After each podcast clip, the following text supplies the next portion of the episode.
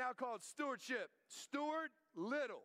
We're stewarding a lot, stewarding a little. Are your stewardship principles in place? Every one of us that follows Jesus Christ has chosen to be a disciple of Jesus Christ. We've been given opportunities, relationships, and resources that we are expected to steward. And based upon what God has given us, we have to steward it. Whether it's a little or it's a lot, it is our, our responsibility to steward. And as getting ready for this sermon tonight, I had, a, I had a, a, thought and I just needed to give a shout out. This person has no idea that I'm saying this, and quite frankly, it was like the last song. I made a note in my, in my binder, and I'm not going to look at this person, I'm going to say it. Mia has been stewarding the responsibility of building the new building and getting the contractors working and all the work going on at the new building. Mia has been doing a phenomenal job of stewarding that opportunity, and I got to give you a shout out. So we can give Mia, give it up for Mia real quick. Huh? I Keena says she's going to kill me. That's all right. I don't know why. I just had to shout out. Mia, you're amazing. I appreciate everything you do out there. Luke chapter 16. Luke chapter 16, verse 10. We're going to start. I'm going to read this verse. This is a recap from last week.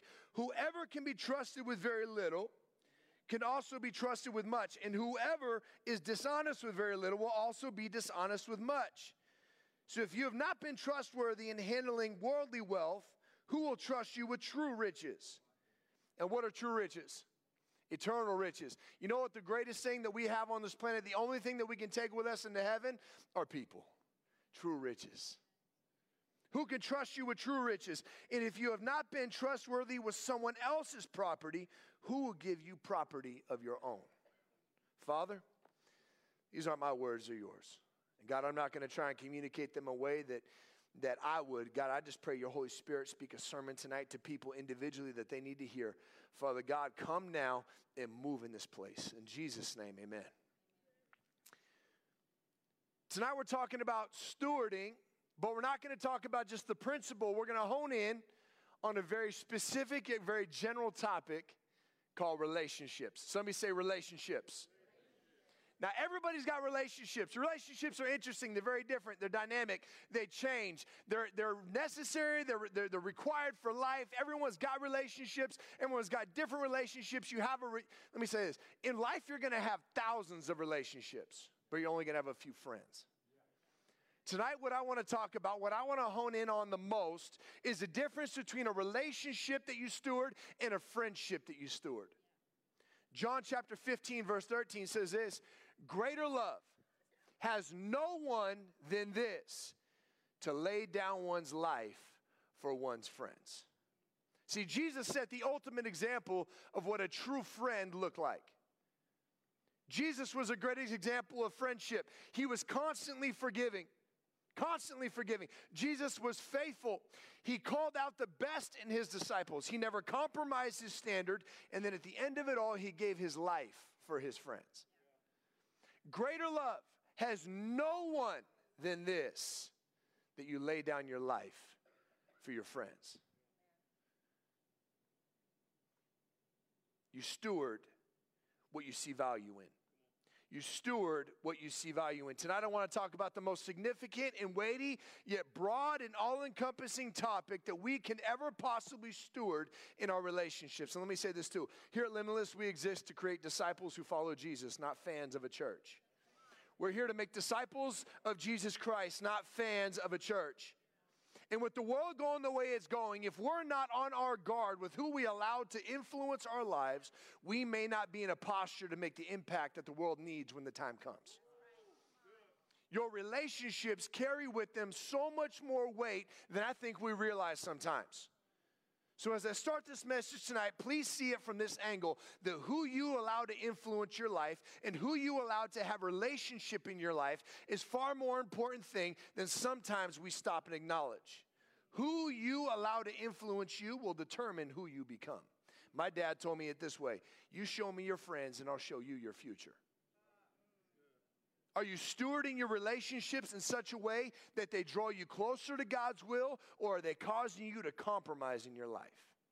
So, stop for a minute, real quick. And look at your friendships. I'm talking about your relationships.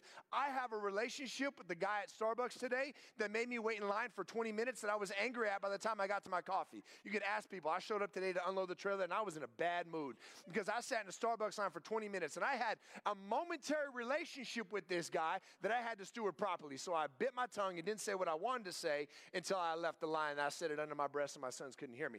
You have a lot of relationships but you only have so many friendships.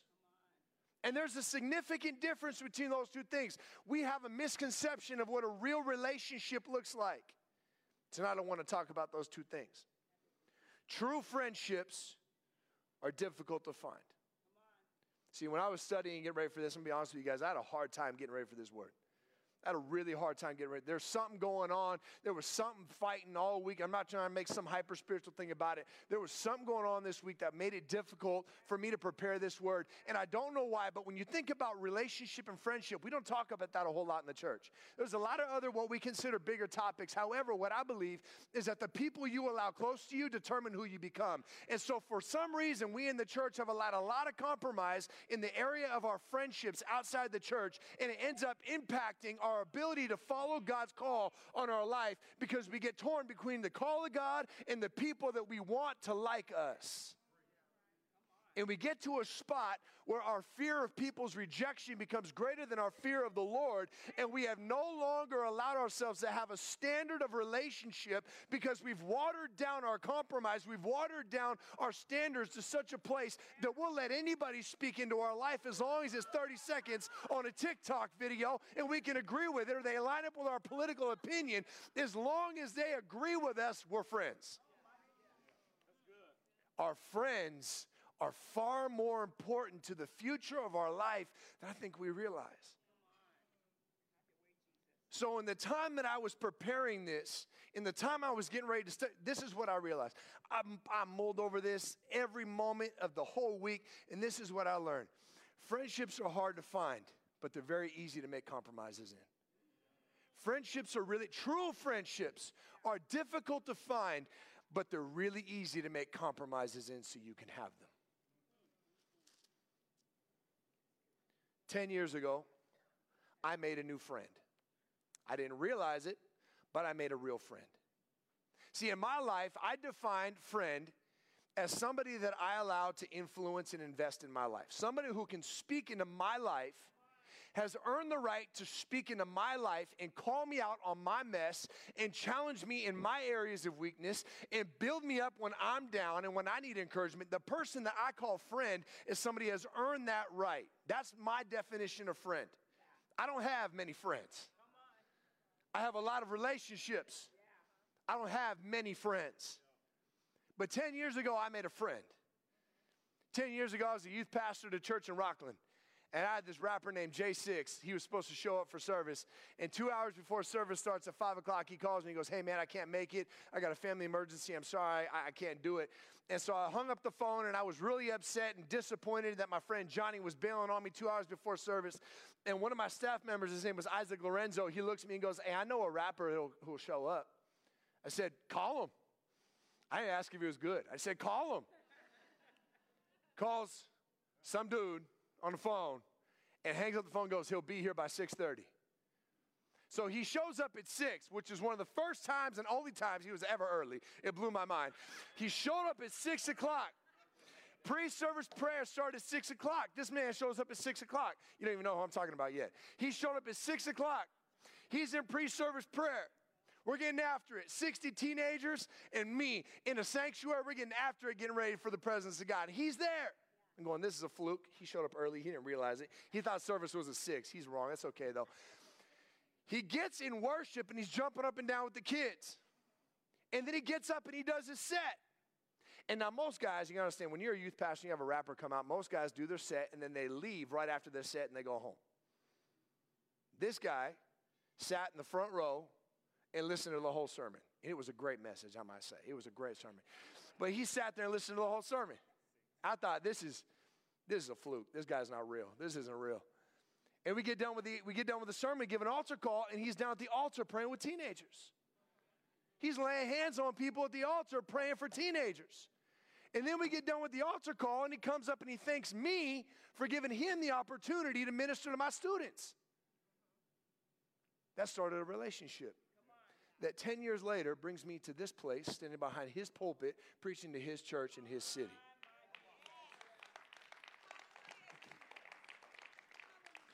There are some people that God is going to put in your life that you have no idea the plan that God has for those people in your life. And how you choose to steward those relationships will determine whether or not those relationships, relationships end up doing and being what God intended for them to do and be. Not every relationship you have is lifelong.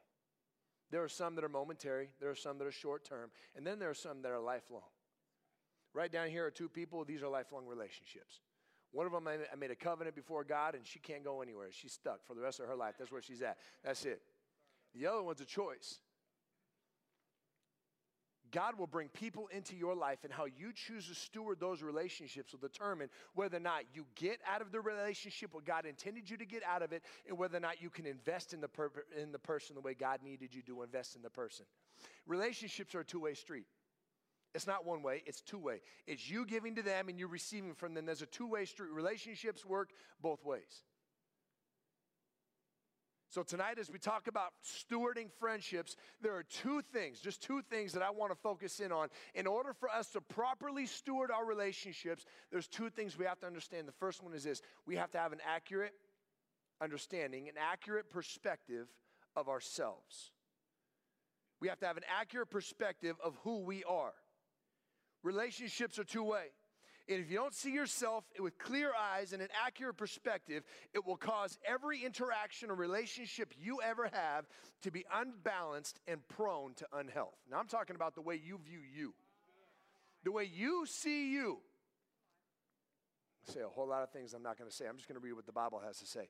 Romans chapter 12, verse 3 says this For by the grace given to me, I say to every one of you, do not think of yourself more highly than you ought, but rather think of yourself with sober judgment in accordance with the faith that God has distributed to each of you. But I like, I like the way the Passion Translation says. My pastor reads the Passion Translation, so I'm to read the Passion Translation. God has given me grace to speak a warning about pride. I would ask each of you to empty uh, to, to be empty of self promotion and not create a false image of your importance. Instead, honestly assess your worth by using your God given faith as the standard of measurement, and then you will see your true value with an appropriate self esteem. Why does it say self esteem? Because sometimes we compromise and we get into relationships that build our self esteem but killed our spirit. Sometimes we get ourselves into some relationships, and because we don't see ourselves appropriately, we enter into relationships that build our self esteem but they kill our spirit because we're looking for affirmation. We're looking for someone to give us kudos. We're looking for attaboys. We're looking for cookies from people to tell us that we're good and we're awesome and we're all right. And it's okay. That's just the way you're made. You just be you. It's okay for you to be that. Nah, man, they're crazy. You don't got to listen to them. You just do what feels good to you. Can I tell you something? That may build your self esteem, but it ain't going to build your spirit. That may make you feel good in your flesh, but that ain't going to carry you through difficult seasons. Because the same people who give you praise will one day be giving you criticism. And if you live on their praise, you'll die on their criticism. There was a season of my life where I found my worth based on how people at the back door of church complimented me on my sermon.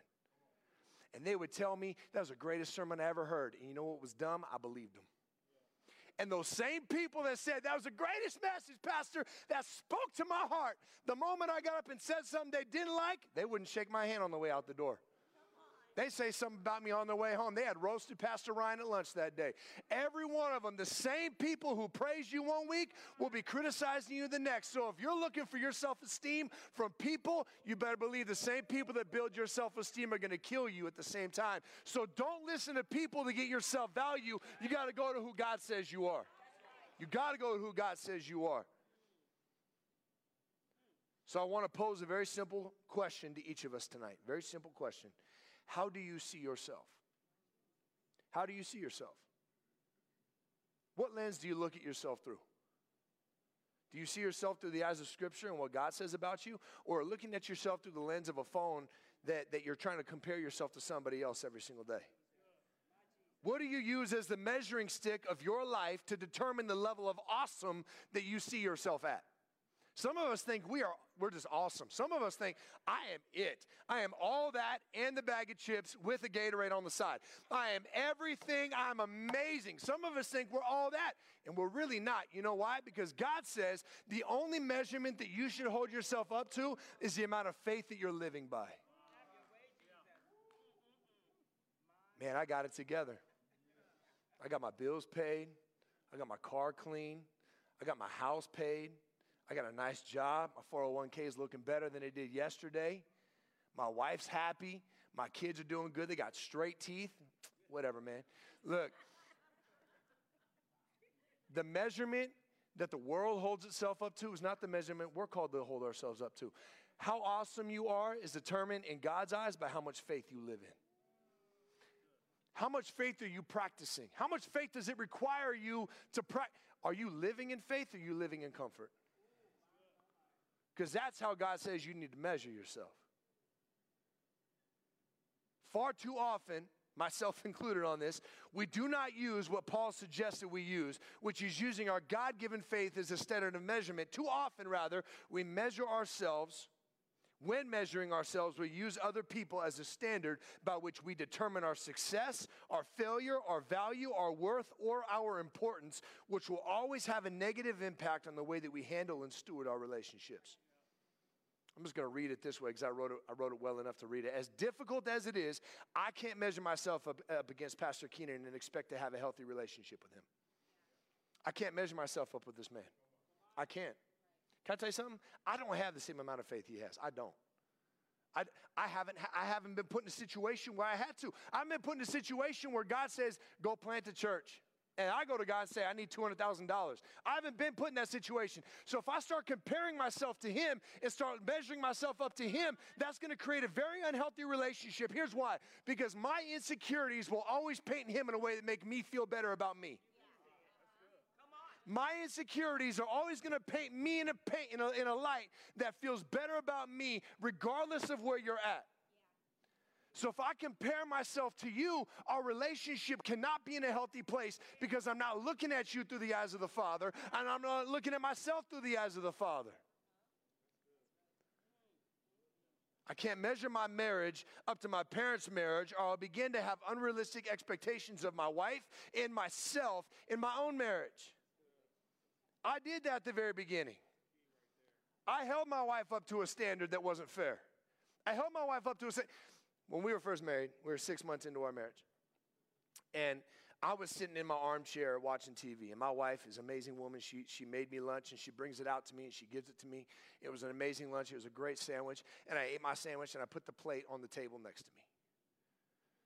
The next day, she came out. She brought me another sandwich.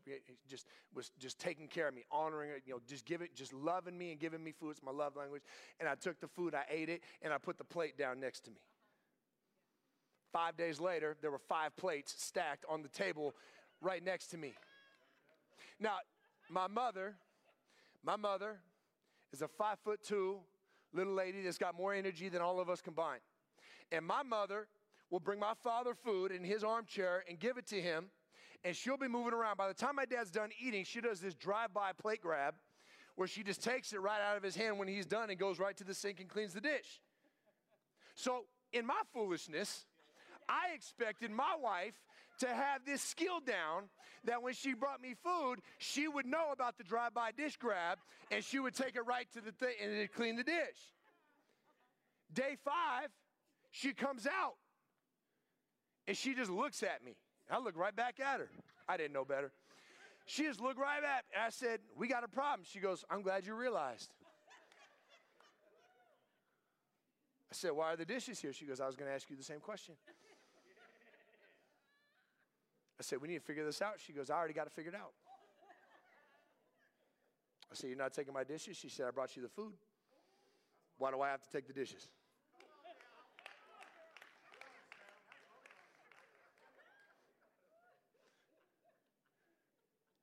When we start comparing our relationships and we start comparing ourselves to other people, we never get an accurate depiction. We never get to the point where the relationship is meant to be what it's meant to be. Why? Because no two people are created the same. You know, your fingerprints are different than mine. God made us unique. We're fearfully and wonderfully made, which means that if I compare myself to you, I'm never going to live up to my potential because I'm trying to live up to yours. If I try to live up to your potential, now I'm looking at you and judging everything you do through a very inaccurate lens that God never intended for me to look at you through. So, what do I need to do? I need to take a step back and go, how do I measure myself? Well, here's what Paul says, and I need to do in Romans. I need to look at the measure of faith that I live my daily life by, and that is how I measure myself. How much faith am I living in? And that is what creates an accurate depiction of me.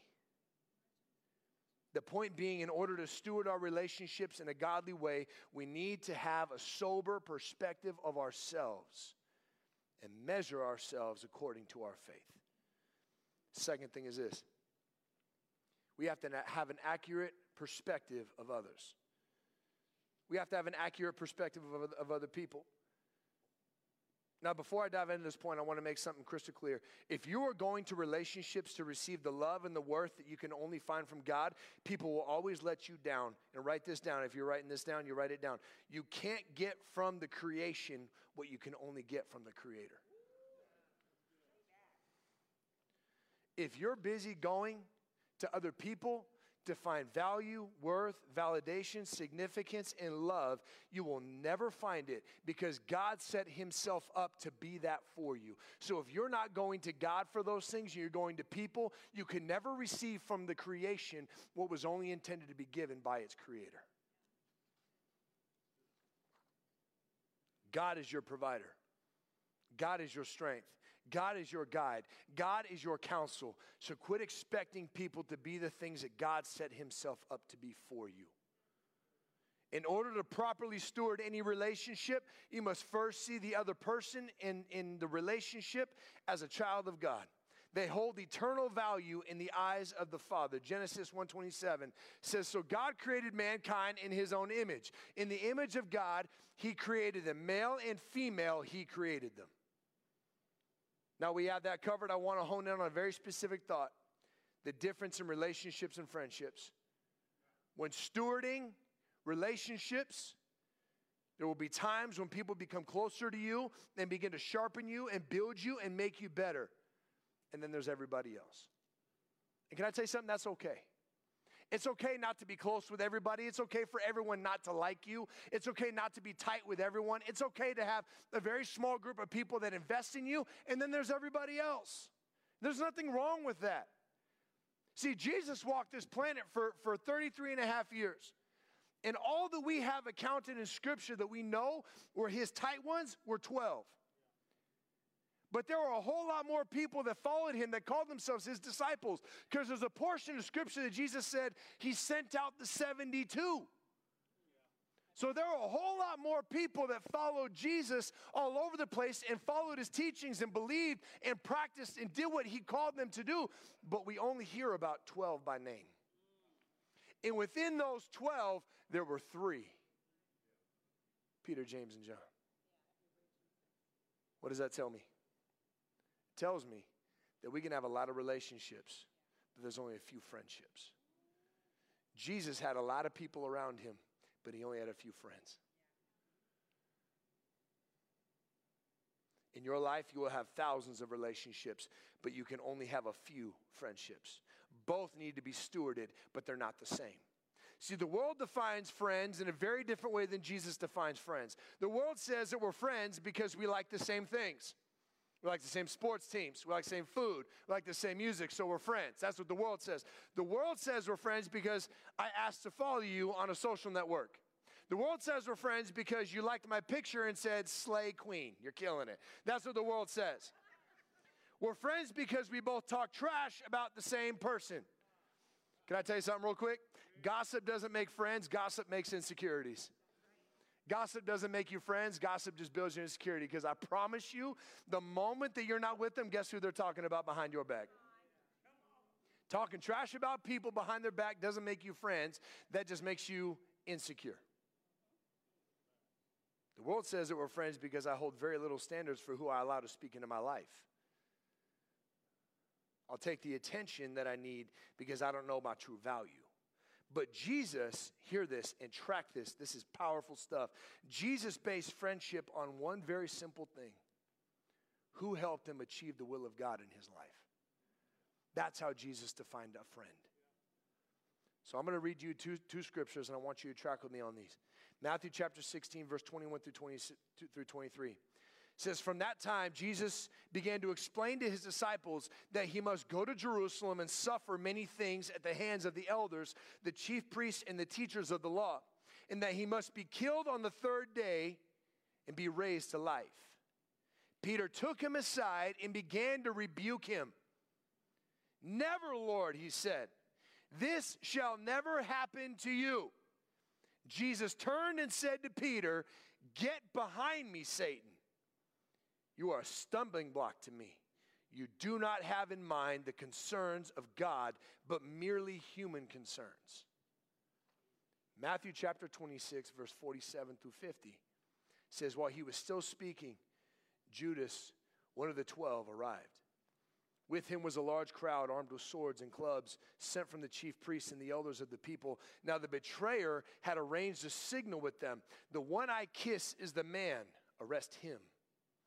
Going at once to Jesus, Judas said, Greetings, Rabbi, and kissed him. And Jesus replied, Do what you came for, friend. Then the man stepped forward, seized Jesus, and arrested him. Now, if you were to ask me, in all of the Bible stories that you have ever heard about Jesus and his disciples, which one of the two of them was Jesus' friend? We would all say Peter. But Jesus called Judas friend because Jesus defined friendship by who helped him achieve the will of the Father in his life. Peter stepped into his life. Jesus says, I have to be tortured, I have to be killed so I can raise again on the third day. And Peter goes, That'll never happen to you. I won't let it happen. And Jesus said, Get behind me, Satan.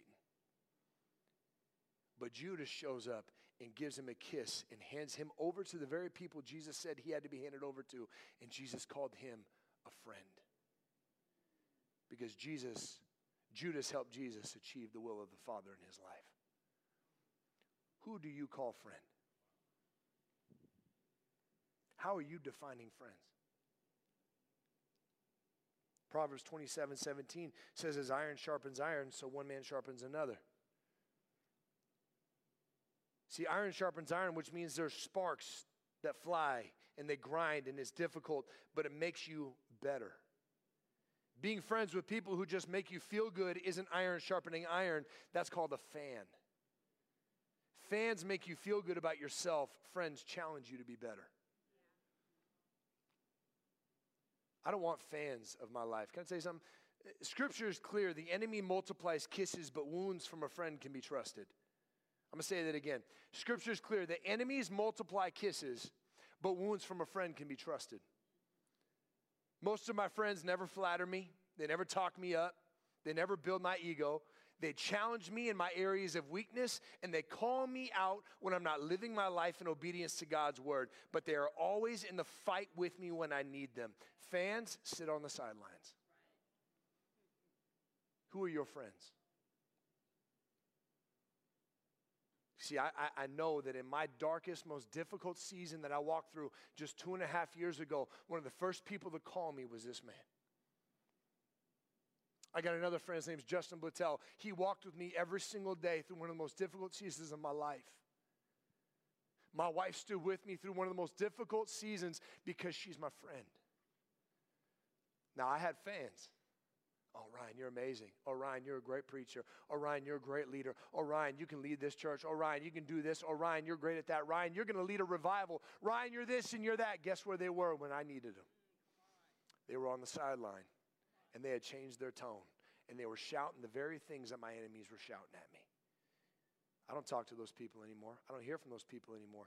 They don't tell me how great my preaching is. You know why? Because they don't care. Because what they could get from me is no longer available to them. Who do you call friend? A true friend will sit in the middle of a jail cell with you with chains on their feet and sing praises to God like Paul and Silas. A true friend will warn you when people are planning to harm you, like David and Jonathan. A true friend will hold your arms up when you get tired so the Lord can continue to work through you, like Moses and Aaron and Hur.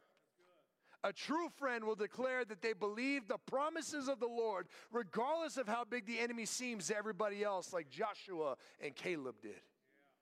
If you look around and you don't like the way the people in your circle look, ask yourself have you stewarded the relationships well, or have you abdicated the responsibility of relationship to other people?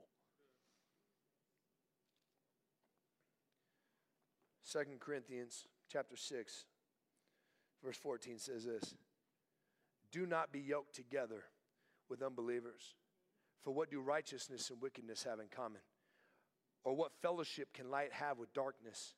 What harmony is there between Christ and Belial?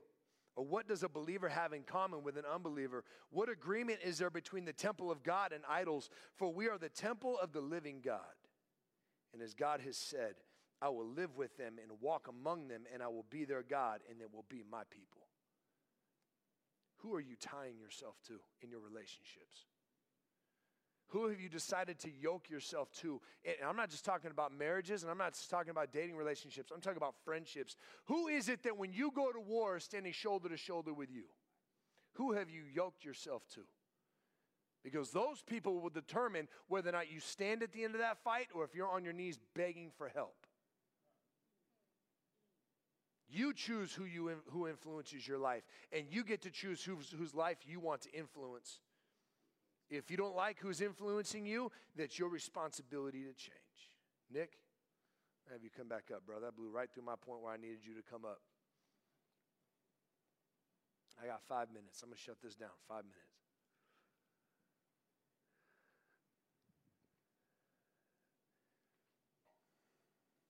You guys okay? Have I offended anybody yet? I'm, a, I'm okay. Well, I'm gonna try now.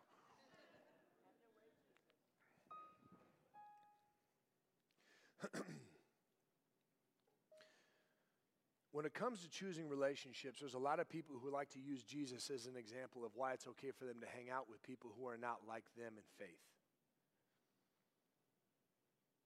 Jesus hung out with prostitutes. Mm-hmm. Jesus hung out with tax collectors. I don't have any IRS friends. If I did, I promise I'd tell you. Jesus hung out with with sinners and rejects and vagabonds and people who weren't wanted in the yeah he did. So why can't i hang out with my friends at the bar? Why can't i hang out with my friends when they go gamble? Why can't i hang out when i why can't i watch the things they watch? Why can't i talk the way they talk? Pastor ryan i'm just trying to be all things to all men. Wrong. No see in every instance that you use jesus jesus was the agent of change not the agent being changed can you stop for a minute and honestly say to yourself that when you hang out with your friends who are unbelievers that they don't have an influence on you? Because in every instance that Jesus was spending time with people who were sinners, he drew them out of their environment into his environment. He didn't go to their environment. Understand, Jesus never stepped foot in the brothel. The prostitutes came to him. And they said, There's something different about this man. I need what he has. And he changed their life. Understand, he talked about Zacchaeus. Jesus didn't go to the tax collector booth to get Zacchaeus, Zacchaeus climbed a tree to find him. Jesus drew people out of their environment into his, where he could then make an impact in their life.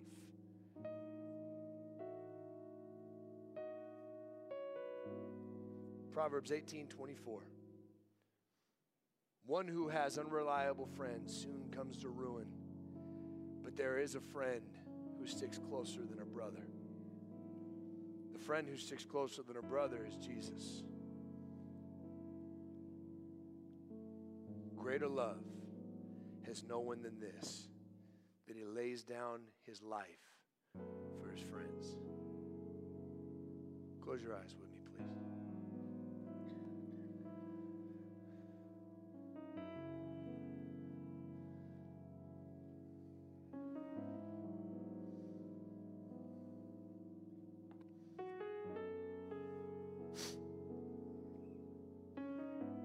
My prayer people, altar workers come to the front. I wrestled with your, with your eyes closed. I just want to be honest with you. I wrestled with how to close this message.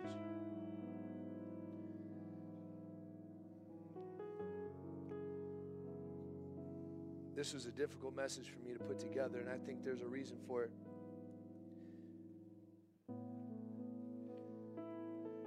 The enemy knows that if we allow people into our world who should not be impacting, influencing, speaking into our lives, that we will never live up to the potential and the purpose that God has called us to.